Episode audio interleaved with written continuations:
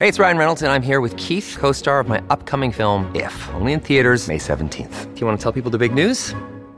All right, I'll do it. Sign up now and you'll get unlimited for $15 a month in six months of Paramount Plus Essential Plan on us. Mintmobile.com slash switch. Upfront payment of $45 equivalent to $15 per month. Unlimited over 40 gigabytes per month. Face lower speeds. Videos at 480p. Active Mint customers by 531.24 get six months of Paramount Plus Essential Plan. Auto renews after six months. Offer ends May 31st, 2024. Separate Paramount Plus registration required. Terms and conditions apply if rated PG.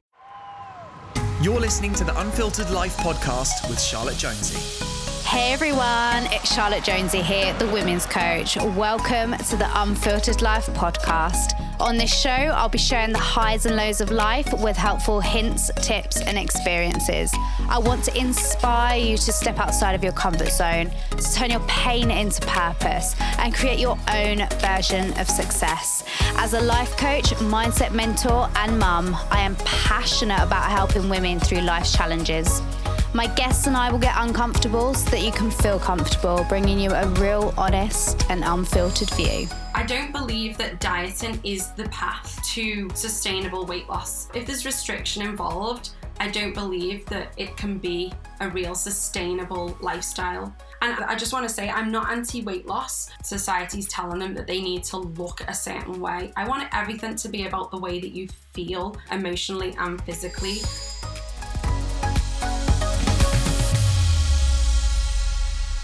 Hi, everyone, and welcome back to the podcast. Today I've got Lizzy, and she is a coach who helps yo yo dieters and emotional eaters to heal their relationship with food and their bodies. She's also a mum of two and owns her own coaching business. So I want to discuss all of this on the episode and more. Welcome to the podcast, Lizzy. Hi, it's so nice to be here. I'm really excited. Yeah, I come across you on Instagram, didn't I? And we just started chatting, and I just find your work really interesting. And Yeah. I guess because personally i've come from a place where you know i had eating disorders. I still have to battle with that relationship with food. Um, i'm definitely in a different place than i was in my 20s so one from a personal perspective but also from a professional perspective because also being a coach i look at other coaches and i love what they're doing and i love your work and what you're doing on instagram and what you do with your clients. So i wanted to you to come on here to share exactly kind of your story where like how did you become a coach and yeah. tell us like you know how do you help women heal their relationship with food and their body Okay, so I kind of really, really resonate with your story as well because I also had eating disorders. So, literally going back to you know the age of 11 i developed anorexia and then kind of fluctuated between anorexia and bulimia right up until i was probably 23 when i met my husband. Um, and so even then when i had really really healed that aspect of my relationship with food and had got on top of those real ingrained eating disorder behaviors and mentality i then kind of really got heavily into crossfit and became very strict with my diet um, and was really militant over it tracking weighing all of the all of the above.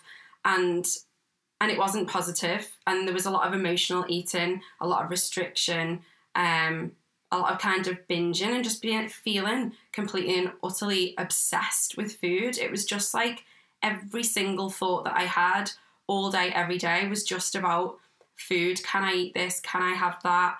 Um, you know, oh, I had a cake last week. I shouldn't have one this week. And how's that going to impact my body? And it was just, it was just all consuming. And I just felt really held back by it and that I hadn't fully healed that aspect of my life, even though those really damaging behaviors had kind of, I'd worked through those. Um, my relationship with food still wasn't good. And I was still dieting and binging and and doing all of those negative behaviors and had a really really rubbish relationship with my body and just felt awful about it all the time and it was a massive massive impact on me and my self-worth and my confidence and would lead to colossal colossal meltdowns like if I couldn't find something to wear and I just it was just control controlling my life and then when I got pregnant for the first time with Imogen I developed hyperemesis gravidarum. So I had really severe morning sickness. Like it was horrific. And because I was still in this mentality, I was still trying to drink green shakes and log my food. And I was being sick. It was completely undoable. And all my body wanted to eat was like salt and vinegar, square crisps, red Leicester, and jelly sweets. And and I had to give in. I re- literally had to give in because I couldn't keep anything down. And I think it was that moment that I realized that my body was actually really clever and that it knew what it wanted. You know, if you look at those three things salt from the crisps, sugar from the sweets, fat and protein from the cheese it was just like, how can I get nutrients the most easy way to fuel my body while I'm in this state? And I was suddenly understood that my body was a lot a lot cleverer than me because it's you know evolved for six million years and throughout my pregnancy i really did listen and, and stay in tune with my body and then after pregnancy i really kind of there was an element of me that wanted to get back to the old body but I, I can remember one day i started tracking and i just went no this is i'm not doing this anymore i need to break the cycle for my daughter. Like, I am not doing this anymore. I am not gonna give in to that pressure of looking a certain way and having a awful relationship with food. I don't want her to see that. And so it became a really passionate driving force for me to like fully heal that relationship with food. I felt like I'd learned so much through my pregnancy about the intuitive eating side, but I definitely felt like there was a lot of mindset work that needed to be done. And so I embarked on that myself and knew that I wanted to start a nutrition business. But actually, it very quickly morphed from being about teaching women to eat in a healthy way to teaching women to heal their relationships with food so that they could have a really positive relationship with it going forward and with their bodies so that they could actually enjoy and live their lives. So that is kind of my story and why why it came about and why I want to go forward and help women to live essentially because so many years of my life were completely absorbed with with my body and with food and I just don't want that for anybody else um so that's why I'm so passionate about what I do I love that. And I love, I mean, you've literally turned your pain into your purpose, haven't you? But I love Yeah. your daughter has been your motivation because they look up to us. And I mean, we Yeah. will get on to more of the business side in the later on in the episode because I'm really interested to talk about that, Mm-hmm. Yeah. being a mum and juggling that. And why it's so important because they look up to us as role models and especially being women. And I don't know what this was like with you in your relationship with your mum or your grandma, but I always saw my mum battling with her weight, and she still does now. She's got a really old mentality of Yeah. you know that whole yo-yo dieting it's oh i need to go back on a diet and my nan says it as well Yeah.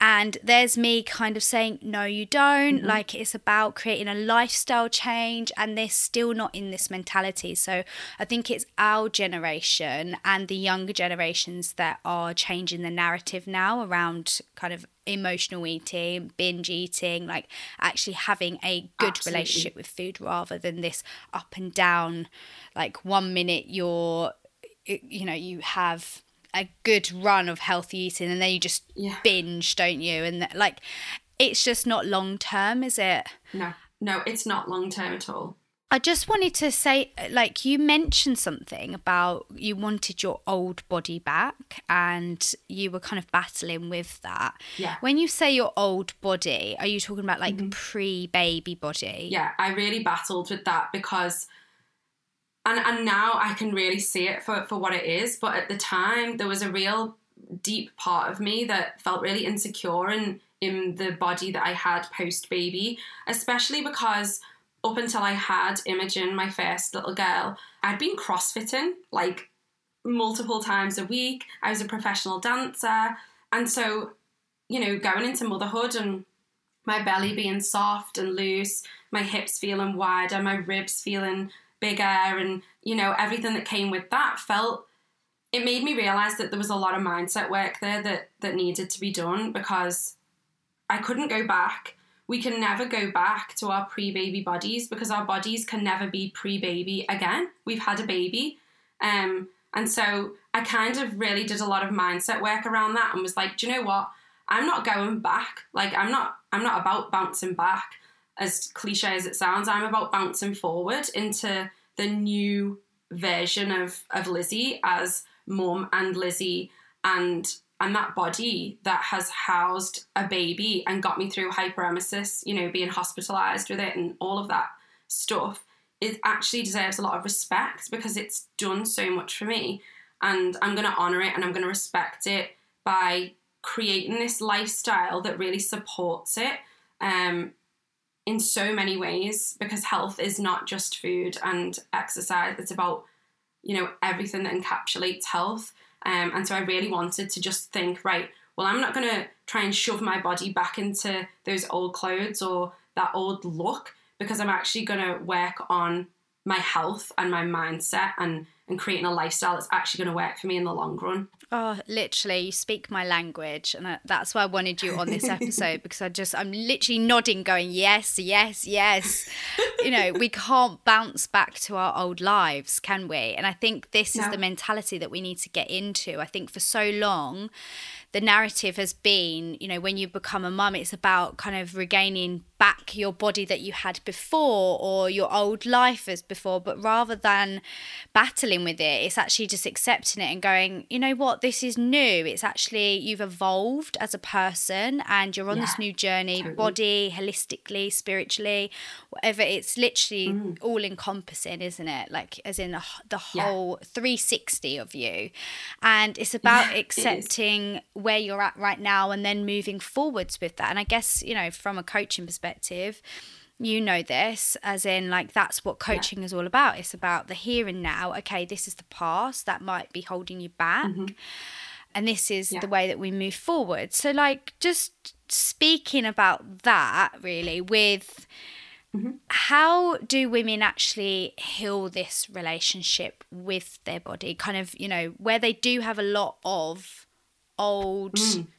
beliefs around yeah. you know their bodies or what the media has told them or generations have yeah. told them so when you're with your clients or when you're speaking on social media what is it that you say to them that they need to hear to help them heal I think the main thing is for people to know that they don't need to live their life on this constant yo yo. That's not how we should be living our lives. To have a life on this planet is a 1 in 400 trillion chance of having an existence on this planet. And for me, that is such an empowering thing to think like, do I mm. want to live on that yo yo, on that roller coaster, feeling negatively about myself, dimming myself down, not feeling empowered? Do I want to feel like that? Or do I want to live the life that I feel and visualize and dream about in my mind? So that's kind of like a big thing for me. It's like, what do you want from your life? Because you're allowed to have it. Absolutely, it goes back generations. You know, my mum really struggled with dieting. My mum never saw my her, her mum eat, ever. Not in her whole life. She didn't see her eat because she did it secretly. And so, of course, my mum is going to develop a negative relationship with food. And then, of course, I'm going to develop a negative relationship with food. But that's not to blame my mom in any way, shape, or form. And I don't feel like we should ever place blame into our parents or to the people who raised us because they were always just doing the best with the knowledge and the experience that they had. And we should absolutely, you know, extend the hand of self compassion to them and absolutely forgive them for, you know, the, the journeys that we're on. And it's our job to do our own healing. And so I really have this like holistic approach to healing your relationship with food. I think there's so many different aspects to why we have the relationships with food that we do. You know, very obviously, there is the media, um, social media, uh, the diet industry, the fitness industry, the beauty industry that are all impressing these these ideal beauty standards onto us from day dot. We also have societal expectations of what women should should be like and what but you know men and boys should be like and and and that's impressed upon us that we should just be focused on the way that we look that's massive as well but then there's also a very deep you know and then obviously we've got our dieting parents and the diet culture Then we've also got just the way that we are raised. Um, things like this deeper healing that needs to be done is really essential in my work with clients. I don't just believe that we need to just heal this like surface area relationship with food. I really want to get into the, you know, forget about the what, which is the food. I want to get into the why, the how, the when you're eating. What is the what is the deeper cause of your relationship with food, which is a direct reflection of your relationship with yourself? Like how do you feel about yourself? Do you feel worthy? Do you feel intrinsically motivated to look after yourself and your health? Like where you bullied, did you live in a household that didn't cultivate self compassion and emotional resilience and emotional intelligence, and therefore are really, you know, unfamiliar with dealing with emotions and therefore look out to food or, you know, other things for emotional support? You know, if you're people pleasing, then you're disregarding your own needs, your own emotional needs and physical needs, because you're always putting other people first. And as a society, we are telling women that they should be bottom of the pile and should be putting everyone else first. And so we automatically go into this place of not looking after ourselves and not prioritizing ourselves because we feel guilty. And that directly correlates with a relationship with food and your body. Yeah, wow. I mean, there's so much to unpack, isn't there? There's so much. There's so much to unpack. It's so individual as well. We know this. Obviously, if you do one-on-one coaching, it's Definitely. it's really about unpacking all of Mm. those elements and what you said is in the what, the how, the why, the yeah, just everything. But obviously, the media have a lot to answer for, don't they? I think a Oh lot of it goodness, yeah. stems from that. Even from just a personal perspective, my own eating disorder definitely stemmed Mm-hmm. from that, but then equally stemmed from my mum watching her constantly, you know, go up and down. Yeah. And interesting you say that it's kind of come down your generational line. Um, Yeah. You know, my mum also had an eating disorder, so it's quite Yeah. interesting, isn't it, that that we then look at their behaviors and take those on as well. But Mm-hmm. huge congratulations to you, to me, for breaking the pattern and Yes. actually doing what we're doing online as well and actually helping women see that they can live a better life and that they can live a life not obsessed with the way that they look and Mm-hmm. how much they weigh really but there's a lot to be undone and, and like i said unpack as well Exactly. But- exactly. just for anyone that doesn't understand the term yo-yo Yeah. dieting um, for anyone listening can you just like briefly explain what that is just so people know Yeah, yeah, absolutely. So it's that but that pattern that people get into when they are like constantly starting again on Monday, feeling like they're being good and then they're being bad. They're on the bandwagon or they're off the bandwagon. And so it's just a constant up and down of of this of being on a diet and then literally eating everything and binging because restriction we know restriction causes binging directly you know the body has a primal need for food and if you're not giving it food then it's absolutely gonna you know push forward with those with those hunger hormones and really really make you want to eat. You know just in terms of you know food is a is a is a physical bodily need just like breathing or going to the toilet or having a drink of water. You know if you walked across the desert for a whole day and um, somebody at the end was standing there and had a glass of water and a million pounds and you know you were they said you know you can have the million pounds if you don't have a glass of water. Your body would take over and make you have that glass of water. Just like swimming underneath a swimming pool if you were holding your breath you can't come up and make a conscious decision about not taking a breath of water. And it's the same with eating. If you're restricting your body's going to force you into binging eventually. And so yo-yo dieting is absolutely being like on that roller coaster, that up and down, having food rules, having anxiety around food, um, feeling anxious about changing plans and stressed about, you know, deviating from meal plans, feeling out of control when, you know, you're you're presented with with maybe some cakes in staff room and you just, oh God, I'm trying to be good and and then feeling that out of control feeling. That is that is yo-yo dieting. It's about placing something onto us as a rule, like rules and restrictions, rather than feeling this intrinsic motivation from inside that will keep you on a real level playing field with your with your eating on a daily basis. Yeah, that's a really good description. And if someone was to think, okay, that sounds like me, that's what I'm doing, but I didn't realize I'm yo yo dieting because it's just something ingrained in me and I've been doing it for years and years and years, what would you say to them? What's the next step that they need to do? Okay, within my work, within my my program, I do a lot of mindset work. You know, have a think about if you've been yo yo dieting for years and years, as you say, they might not have even been aware, but it's like walking down a really well beaten, well trodden pathway where there's no weeds, no overgrown bushes or anything. It's just easy to walk down. Whether it's taking you down the right way or not, it's easy to walk down. And essentially, when you decide that and acknowledge that, okay, yes, I've had success on my diet, but actually, if they had been successful, I would have done one and then never had to diet again. That's what success would be.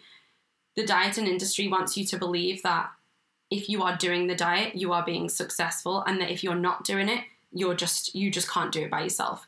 Um, and we know that 95% of diets fail. So they're absolutely adamant that you be within their models. And so even though that pathway is taking you down the wrong way, you have to make a choice to, to kind of swing it round and go down a path that's actually quite difficult to tread down. There's brambles, there's trees, there's all kinds growing in the way. And it's about slowly but surely and consistently catching those rules, catching those restrictions, understanding when you feel triggered, and slowly but surely doing that work. Within my program, we do inner child healing. I have EFT tapping therapy within the program now as well, just to support that. And also, it's about knowledge and um, feeling empowered with with with a new set of knowledge essentially as well as doing a lot of reframing and a lot of mindset work to help bring you into a real conscious awareness of your behavior rather than just following this subconscious pathway that we've been in for you know 20 30 years of dieting. We have to bring in the consciousness. That's not saying that that behavior is just going to go out the window tomorrow. It's about recognizing oh that's it's so interesting that I do that. I wonder why I feel this way and starting to unpack that. Amazing. And I guess it's, well, it's just learning, isn't it, to when you're about to self sabotage, and actually, the more and more you have yeah. awareness around it, the more you can spot it or you can spot mm-hmm. those triggers, can't you? And then you can actually shift Absolutely. it or change it or work on your mindset to, I guess, distract you from, mm-hmm. you know, going down that really negative route or where, yeah, that, that binging, that which can make you feel worse off. Yeah, absolutely you mentioned kind of like anti diet industry, and just wondering from your perspective, are you anti diet? I don't believe that dieting is the path to sustainable weight loss, like full stop. If there's restriction involved, I don't believe that it can be a real sustainable lifestyle. And I just want to say, I'm not anti weight loss, but I am. I, want to people to feel empowered within that decision to know that they're making it from an intrinsic like decision from themselves rather than a than a weighty need that society's telling them that they need to look a certain way. I want everything to be about the way that you feel um, emotionally and physically. So no, I'm not anti weight loss and I'm never anti person. I'm always person centered, but I am anti the big industries who who sell a story that that their method will work because we know that 95 to 97% of diets fail. And it's not the dieter that's failing, it's the diet because it's unsustainable. And so, my ethos around it is that everything needs to be about the way that you feel about yourself and having the drive for making conscious, healthy decisions and positive decisions for your health have to be an intrinsic motivation. We shouldn't need willpower to make those decisions. We should just feel that that is the right decision for us and that we want to make those positive decisions for us on a daily basis. And if you feel that way about yourself and about your health, you don't need a diet. Absolutely. And this kind of goes. Does that, make sense? Yeah. And this, I mean, Yeah. that relates to a lot of things, doesn't it? It relates to your self esteem, your confidence. You know, the way that you feel about yourself is way more important. Like if you put something on and, or you're trying to squeeze into, you know, your old clothes from before and it doesn't make you feel good, then give them to someone else who is going to feel good in them. You know, give them to charity or give them to a friend or family. I always say this don't squeeze into them because you are going to go into self sabotage mode, going to abuse yourself mentally as well.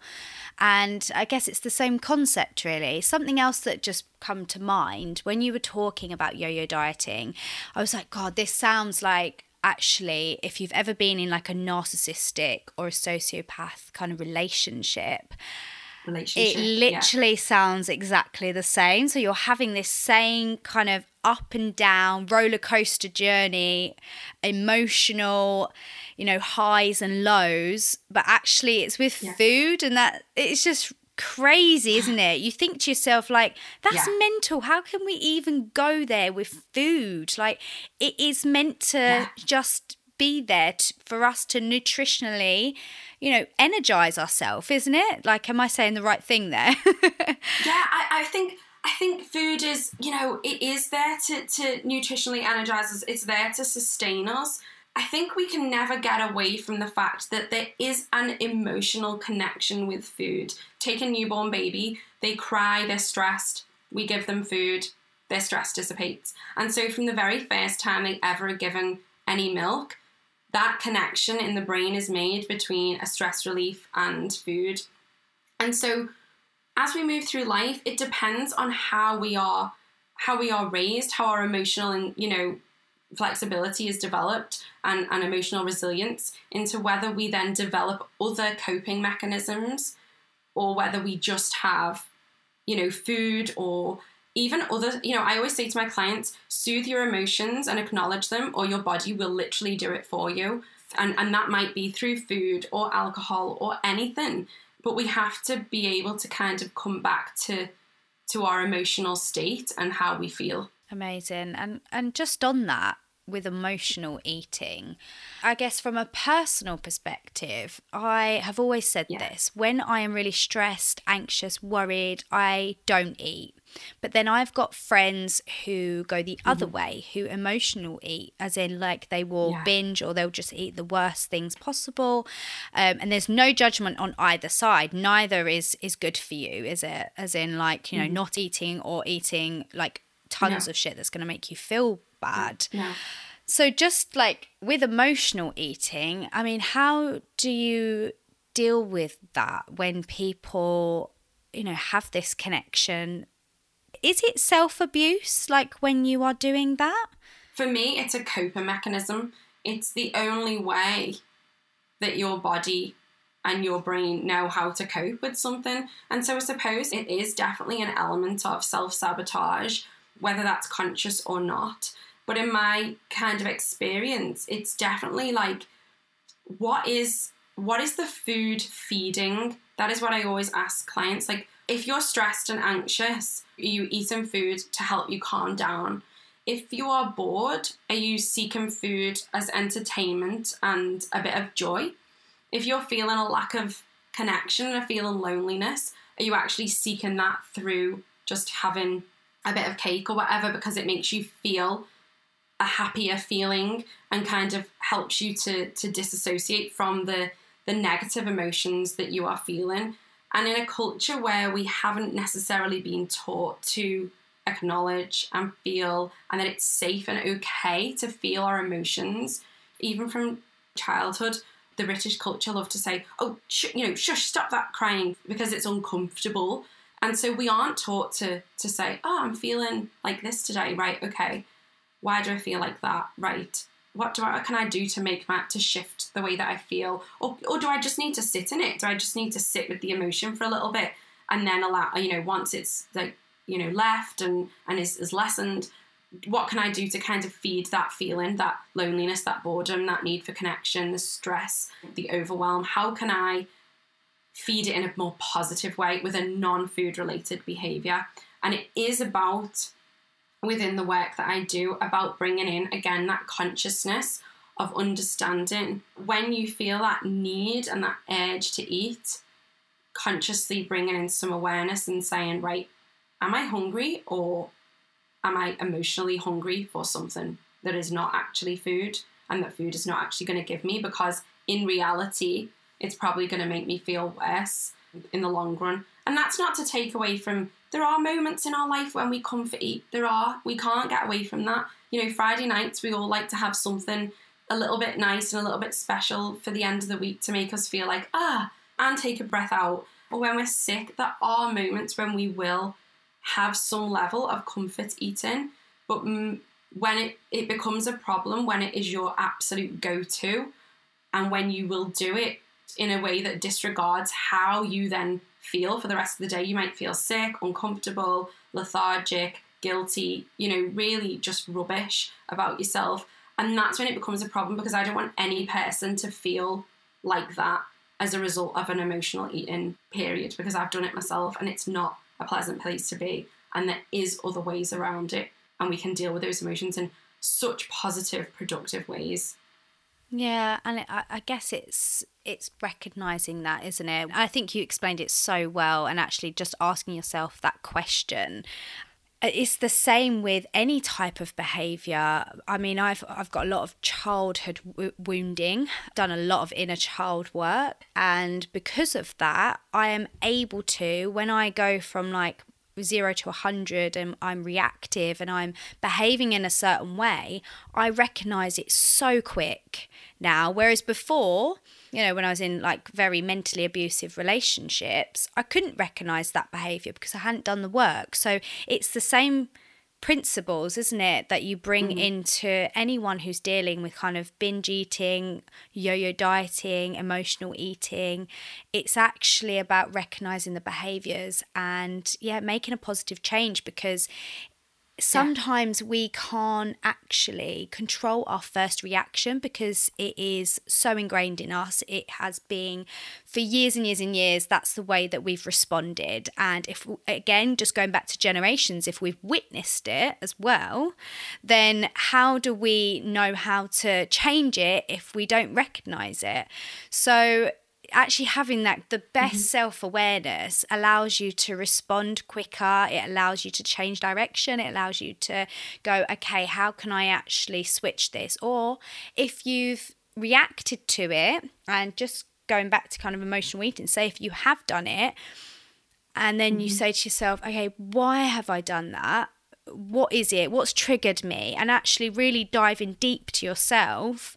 And similarly you know when i do that emotionally, I can spot things now and I go, that's actually coming from my mum's you know disappearance or n- neglect. And i'm like okay i need to change that because it's going to go down a really dark path if i carry on and i'm going to go into self-sabotage mode. We literally keep t- talking about that don't we? But yeah, yeah. it just is the same isn't it? And it's really interesting what you're saying because yeah it's just got so much weight to it hasn't it it really has. What is the top tips that, like tangible tips that women can take away from this episode that would really help them on their way to a better journey? Okay, so I've had a little think about this, and I think there's three things that are, you know, there are so many things that we can do, but for me, there's three really kind of top things. The first is what kind of what I just mentioned about the intention. What's the intention behind eating? When you're getting an urge to eat, and again, this is a skill like what you've just spoken about there. I completely resonate with that. You know, it is a skill, a, a, a skill of conscious awareness. We have to build it. And so it's not going to be easy to start with, but it, it, it does get easier as time goes on. So it's about consciously kind of coming in and going, okay, what's that urge to eat? Am I hungry? do I feel hungry? Okay, if it is a hunger signal, then, you know, 100% absolutely nourish your body. If it's actually, mm, no, it's it's definitely something emotional. I'm feeling, what are you feeling? I'm feeling stressed. Okay, and so food is going to make me feel a bit calmer. Right, so how can I feed that with a non food related behavior? So that is kind of my number one tip is question the intention um, and just kind of remember that as a phrase question the intention. That will really, really help. The second is to eat regularly. You know, if we are being, and you know, I hate to use these kinds of language, if we're trying to be good through the day and we're not actually nourishing our bodies properly and sustaining ourselves, we're going to get to the evenings and feel ravenous. And so it's really important, and we, we, you know, we might end up then binging because of a physical need. So it's really important to eat, you know, good, sustaining meals and snacks throughout the day that really feel nourishing to you and that you really find enjoyable and satisfactory. Because if you're eating boring foods, you're going to be looking for something interesting afterwards. And so making sure that you are, you know, caring for yourself in that way by making really interesting, satisfying foods that's going to nourish you and fill you up. Um, and making sure you are eating regularly so that you aren't getting to the end of the day and feeling stressed and panicked and really overly hungry and then end up, you know, diving into the cupboards in the fridge because you're desperate for some food. And then my third tip is about self care. And I know that's become such a buzzword recently, but it's about prioritizing yourself and your own emotional and physical needs. And this was really hard for me to start doing um, because I found found it really difficult because I didn't really have that much self worth when I started. So I didn't really feel like I was worthy of spending time looking after myself and um, you know acknowledging my emotions. It felt very strange. Um, but if you are not acknowledging your emotions, if you're not looking after yourself, and you're putting yourself to the bottom of the pile, you know, as mums, like it's just so easy to to become that the bottom rung of the ladder. But actually, if we're not putting ourselves first, essentially, then we can't function properly. We end up short and having rage and feeling overwhelmed by the smallest task. You know, if I look at the dishwasher and start to feel that overwhelming sensation coming, I'm like, right, Lizzy, you've gone past it because unloading the dishwasher is a really like simple task. And if I'm feeling that overwhelm, I'm like, right, I really need to do some self care. and so, yeah, acknowledging your emotions is really important because if you're not, you will soothe them in another way. And not to feel guilty about that.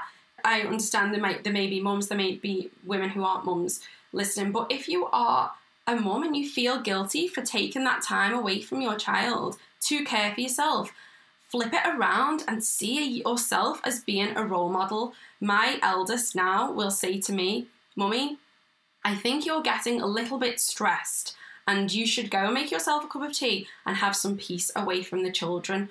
Go upstairs, mummy, and have some time to yourself. She's four. She's four. like, and she knows, she can sense it, and she understands that how important it is. And I see that as a real positive that now she has permission when as she grows up and knows that it's absolutely okay to take time for yourself and that, that, that your own needs are really important. Um, so they're my top three tips question the intention, eat regularly, and make sure you're caring for yourself amazing amazing tips and i love what you spoke about about the mum guilt because this is where yeah. we are changing the narrative and again i know we're speaking repeating this but it, it goes back to generations and it's a, the so role much. of the mother has evolved so much so and we're now in you know 2021 where we can be business women we can be entrepreneurs we can be career women we can be a good mm-hmm. partner a good mum and you know being a mum is part of you it's not all of you and you are still you outside being mum too and you know we can be good friends you know we are juggling all these different plates we are spinning yeah. a lot and i completely resonate with you know just looking at the washing up or if things irritating you you're like okay i actually need some time out but it's actually yeah. saying yes to yourself and actually saying yes it's okay to do that and so many mums and i know this from polls that i do on my instagram stories really struggle with mum guilt. And I always yeah. ask, where does that come from? And it's really interesting because a lot of the time it actually comes from fear of judgment that if they're going to do something Definitely. or uh, that they will be judged either by you know a relative usually or their partner because they're not doing what Mm-hmm. a you know in inverted commas what a mum should be doing.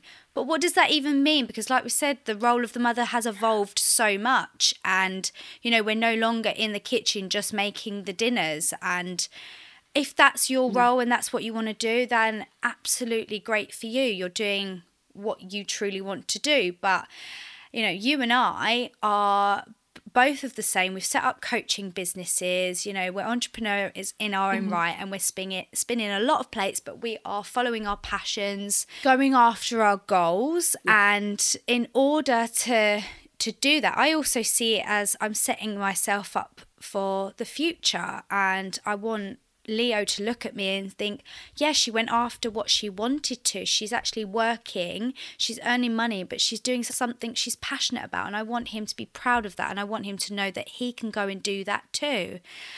So, kind of naturally moving on to business, I'd love to chat about, like, you know, how you set up your coaching business and how long have you done this for and what made you go after your goals? What were you doing before? Um, so I was working as a teaching assistant and a professional dancer. Two really like side along careers. Love it. but I was actually teaching dance to the little children in school and teaching children's yoga and all of that kind of stuff, Oh, which I I, love that. loved. And Yeah. it was so fun. And I loved being a teaching assistant so much. And it's an incredible, incredible role, incredible job. And yeah, it was a really great time. Um, but it was also very difficult. And I just always felt that there was something, there was something missing, that, that I wasn't actually doing what it was that I deeply wanted to do. Saying that, I didn't really know deeply what I wanted to do. Graham would Graham's always been Graham's Mr. Self Development, you know, my husband, Mr. Self Development is literally since day one, he's like always been reading all the books and listening to the podcast. Like he's just so into it. And at first I was like, oh no, I've done my self developing. I've recovered from eating disorders. And then through time with him, through 10 years with him, actually, you know, very quickly came around to that mentality. So yeah, he really helped me to kind of see what my goals were because I, he'd ask me and I'd just be like, oh, I don't know what I want to do.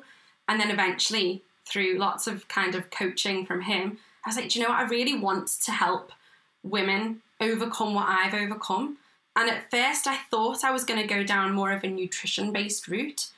But then, literally, I'd get on the phone with women, and it was just so every time it was it would just come down to the the why, the how, and the when they were eating, and the what just didn't even factor in. And I was like, right, this is really essential work. And so, yeah, I set up my coaching business four years ago, just after I had Imogen, and was just kind of dibbling and dabbling in the coaching, you know, just a few clients here, a few clients there, was still doing my job. And then I left my job to like go gung ho at it and got pregnant with Robin. so that put a bit of a curveball in there. And obviously, I have really, I had really difficult pregnancy again with her. And then we went into lockdown, and it was all just, I felt like there was a lot of obstacles. And even though I was still kind of doing it, I was still doing the coaching. After I'd had Robin, I was, you know, seeing, you know, a few clients here and there. It was only about maybe a year or so ago um, that I really uh, worked with a coach. And she really helped me to pick apart the fact that I was actually getting in my own way through fear of failure. Like, I just did not want to fail. I'd been bullied at school, and the thought of trying to do something, like really going for it and failing, was just, it was terrifying for me. And so I was just kind of like, well, you know, if people would say, oh, how's the business? I'd be like, oh, you know, it's going as well as it can with the amount of time that I've got to put into it. You know, I was always kind of giving myself that that reason for, you know, why it wasn't soaring. And it was only when I'd worked with Gemma that she really helped me to see, and an EFT coach as well.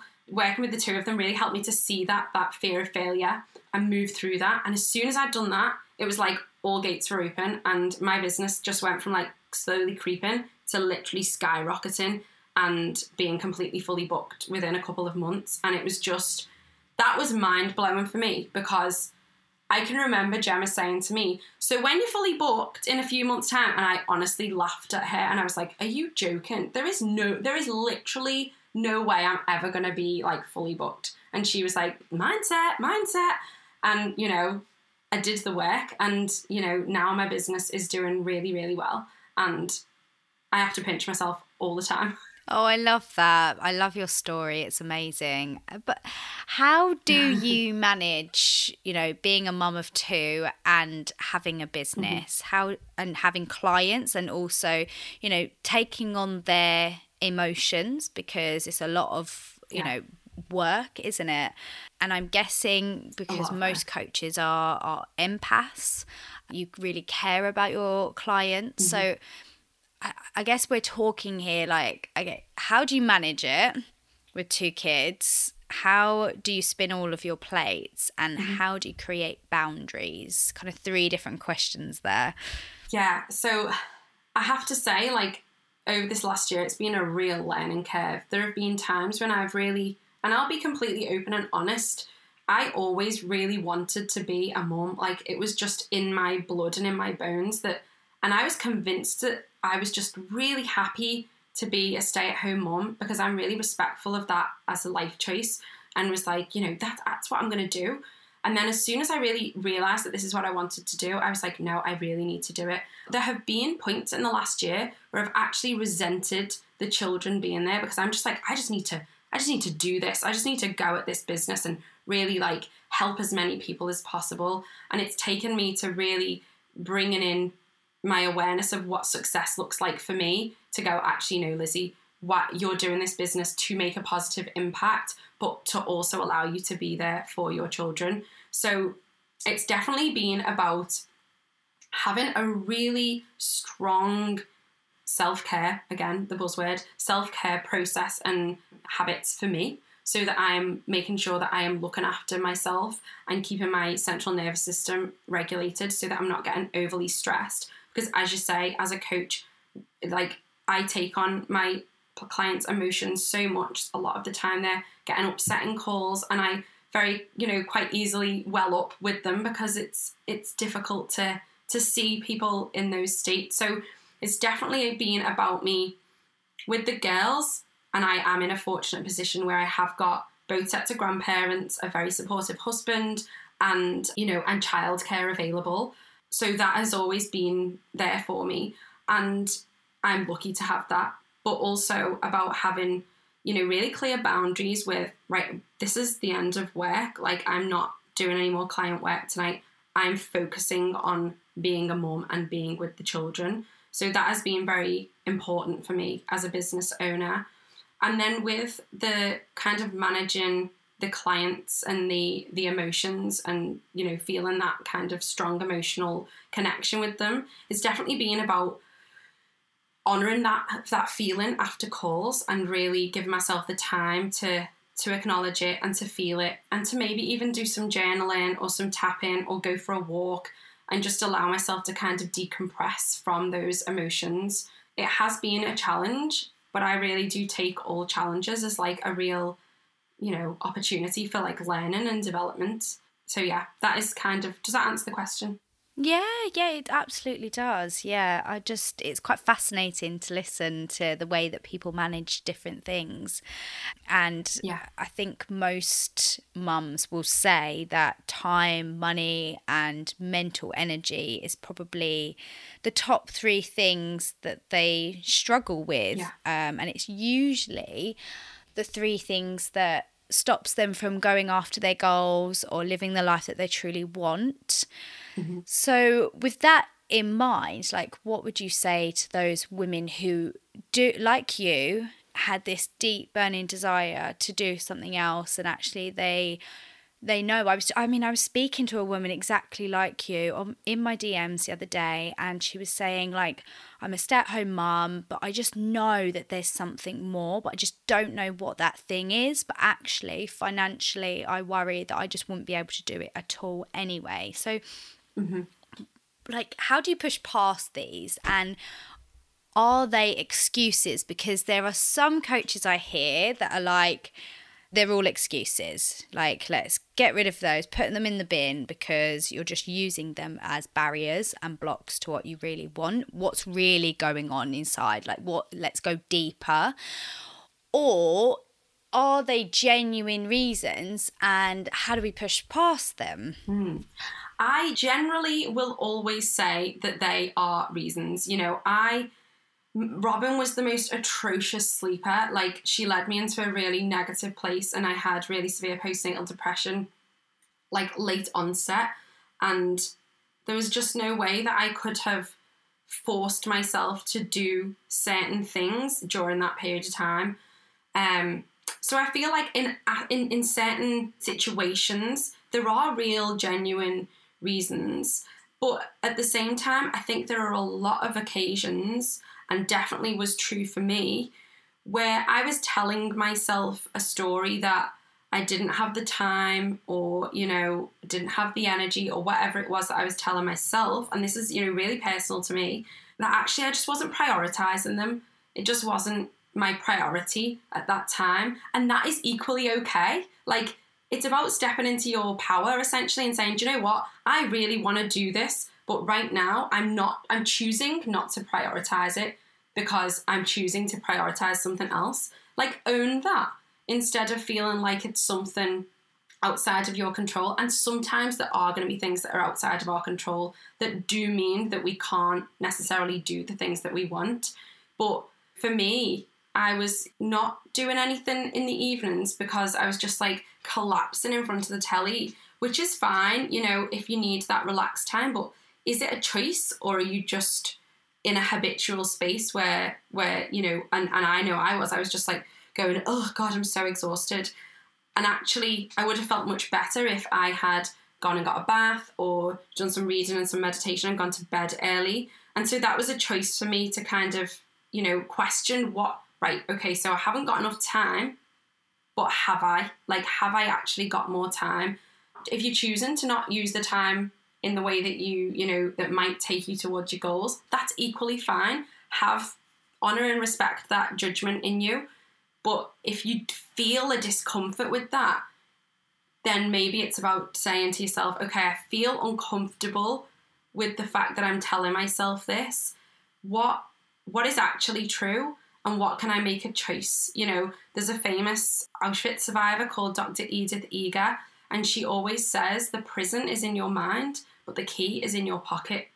Like you have the key to whatever is holding you back. And that might be difficult to find, but it can be found. And so I think it's about recognizing that, yes, sometimes it is a genuine reason and that it's just not the right time.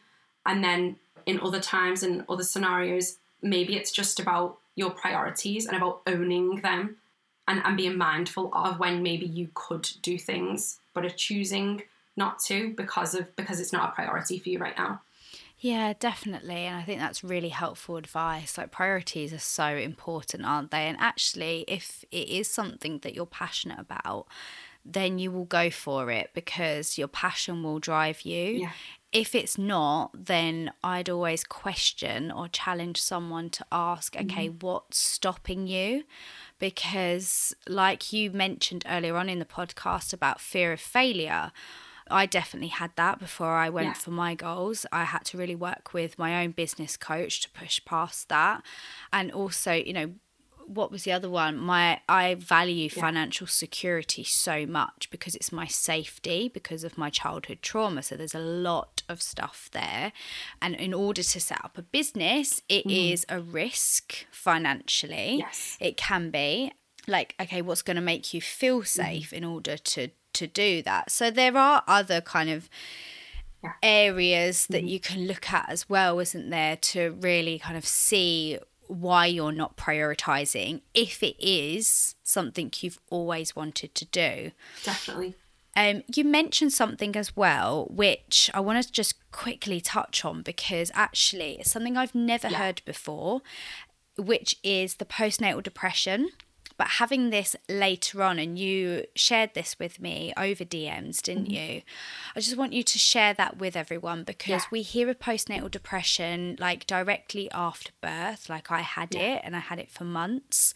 And then I'm, you know, got over it and in, in all different ways. Um, and actually mm-hmm. just for anyone listening there, there's going to be a solo episode on that specifically because it's been mm-hmm. requested mm-hmm. on how to get over that but I just want to know from your perspective, okay, when you say it happened later on, when was that and mm-hmm. how did you get over it? Yeah, so with me, I had, because my anxiety in pregnancy had been utterly horrific, um, which is a whole other story, it was unbearable. It was very chemical anxiety that uh, hit me in both pregnancies around 28 weeks. Towards the end of Robin's pregnancy, my second pregnancy, I did actually go on some medication because I literally couldn't drink water because my my body was in such high fight flight um, response. So I did actually go on medication and then came off that around four months um, after I'd had Robin and felt great. Like I honestly felt so happy and so in love with Robin, um, really connect, deeply connected with her, and was really enjoying motherhood. With my first, it felt a bit like all over the place, but with Robin, in that period of time after her birth, I just felt so happy and content. And then around six, seven months old, Robin, we do, we still don't know what has caused whatever caused this, but she would wake up at 10 p.m. every evening and would scream solidly until 1, 2 a.m. Like a newborn baby, like the constant drilling, screaming, um, to the point where our next door neighbours were coming around and were like, What's wrong with your baby? You need to take that baby to the doctors. Like it was really, really hard. And I just became lower and lower and lower. Um, she then started doing it into the evening, so we didn't have any evening time whatsoever. And it was just this forever crying. We took her to the doctors. We took we there was just we took her to osteo, the cranial osteos. Nobody could figure out why she was crying, and that's really unempowering as a mother. You know, with Imogen, I had you know chosen to breastfeed her, and I would literally, if she was crying, I'd just put her on my boob and she'd just stop crying. And you know, it was I didn't know what to do with Robin because we would t- pass her between us, and she would just never stop. There was nothing that would stop her from crying. And it was it really got me into a very, very, very dark place very quickly. And I felt really disconnected from her. I would openly say to people, Oh, I wish we'd never had her. Like it saying that now just feels completely unimaginable because like I adore the bones of her now because she's just amazing. But at the time I was just I honestly I would say it to anybody, oh I wish I'd never had her. Like she's ruining my life. And I really had a massive disconnect from her. Like, I would physically do the things that I needed to do to keep her alive, like feed her and change her nappy and put clothes on her. But I didn't feel anything at all, apart from, you know, I suppose anger and um, regret and resentment, which was really, really, really tough. And then to get it, to get out of it, I suppose the first thing that I did was to acknowledge it and say it to people. I said it to I said it to Graham and I said it to my my parents and my friends and I was like, listen, this I am feeling this and I'm struggling whether to share this story, but I went I did go to a, a GP and she said, "Oh, you're you're not depressed. You just need some sleep." And I just and I instantly, as soon as I was out of the surgery, maybe and me, phoned them and said, Listen, this is what has just happened. You're really lucky that it's happened to me because I have got a conscious awareness of the fact that I have got depression and I am feeling this way and that this was dealt with incorrectly. And they offered me a different practitioner, which was, you know, I was really grateful of. And I just said, you know, no judgment on her, but maybe she just needs a little bit of extra support in helping new mums. But my first port of call was seeking support and and and rallying a support network around me, and then it was about um, implementing daily. I was having like daily baths and taking myself off and having time by myself to just feel like a bit like me again. You know, moving. I was going for walks by myself and just really getting into kind of journaling and you know helping myself to slowly step out of that feeling. And again, as Robin got a little bit older, it did get easier as well. Amazing. And I mean, how long did it take for you to come out of postnatal depression from then?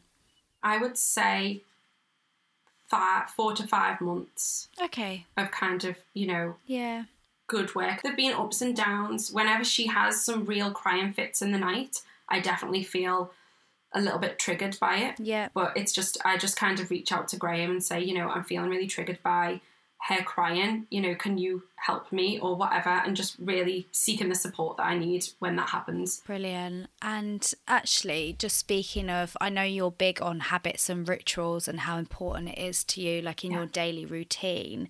Could you just share some of those on a really positive note on like what people Yeah. can do, especially mums? Because I f- have found, I mean, you didn't realize how much freedom you had before you had kids to go and meditate, to go and exercise, to go and do all of the things that you want to do.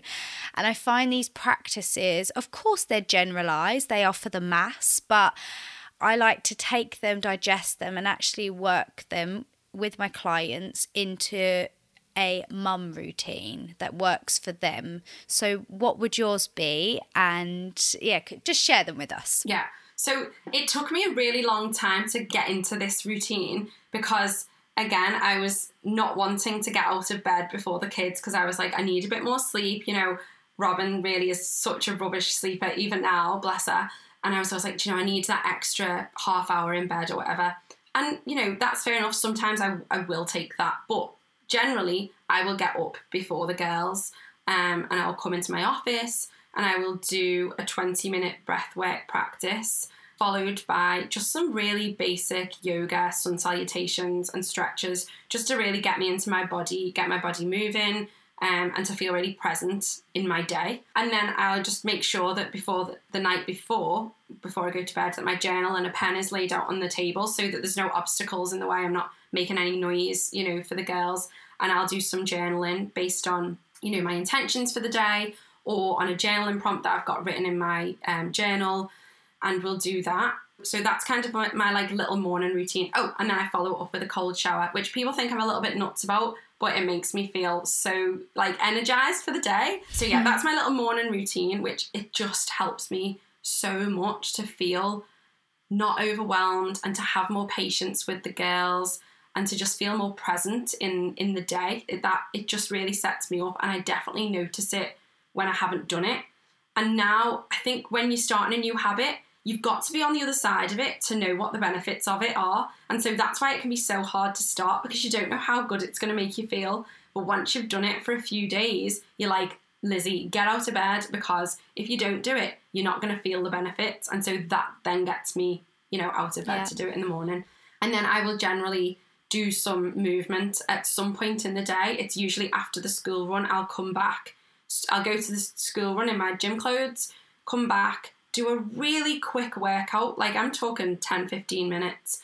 Shower, makeup, quick breakfast, and then work um, by 10 o'clock. So that's my morning. And then evening, I will generally have like a menu um, to pick from. And this is what I encourage clients to do as well, is to have like a menu of evening activities. You know, could it be what do you enjoy, like hobbies, colouring, going for a walk, having a bath, whatever it is that you love to do, have a little menu of those things. And then each evening, instead of kind of having that collapse moment in front of the TV, either intentionally choose to watch something specific so that it feels positive and intentional and watch it, or pick something from your menu to make your evenings more interesting. And my clients love this because they're like, oh, evenings feel so exciting now because in the day I'm like, yeah, I get to do this, that, or the other. And then I'll generally have a bath, an Epsom salt bath, a couple of nights a week um, before bed. And before bed, I will do just a little bit of journaling and a couple of stretches or some EFT tapping. And then I'll go to bed. And they are my kind of habits and rituals on a daily basis. Amazing. Thank you so much for sharing them. I Yeah, mean, it's my pleasure. can you tell everyone where they can find you? Yeah, so they can find me at love, spelled L U V health on Instagram. That is where I am most active and where I will answer my DMs very quickly. People always say, Lizzy, you answer your DMs too quickly because I've always got my phone right by me. but you know, you can find me on there and I share tips about, you know, quitting diet culture, emotional eating, getting movement into your day, and um, body image, and also just like the real life mom stuff as well. Because I just think it's really important that we share that side, and I know you do as well, so that we don't feel on our own. Absolutely. I love what you do, which is why I reached out in the first place. Thank you so much for being yeah. an amazing guest on the podcast and sharing so much insight and actually tangible tools and tips that people can take away and implement into their day to day. So thank you for that. Thank you for having me, Charlotte. It's been so, so nice. This is the Unfiltered Life podcast with Charlotte Jonsie. Thank you so much for listening to this episode. If you loved it, please subscribe, download, and leave me a review.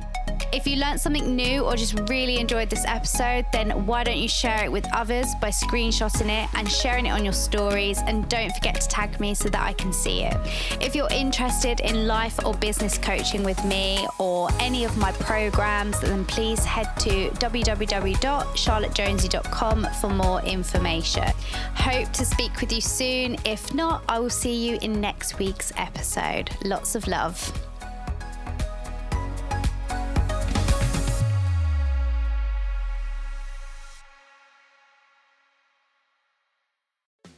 Hey, podcast listener. Do you love talking about movies, music, TV, comics, and games?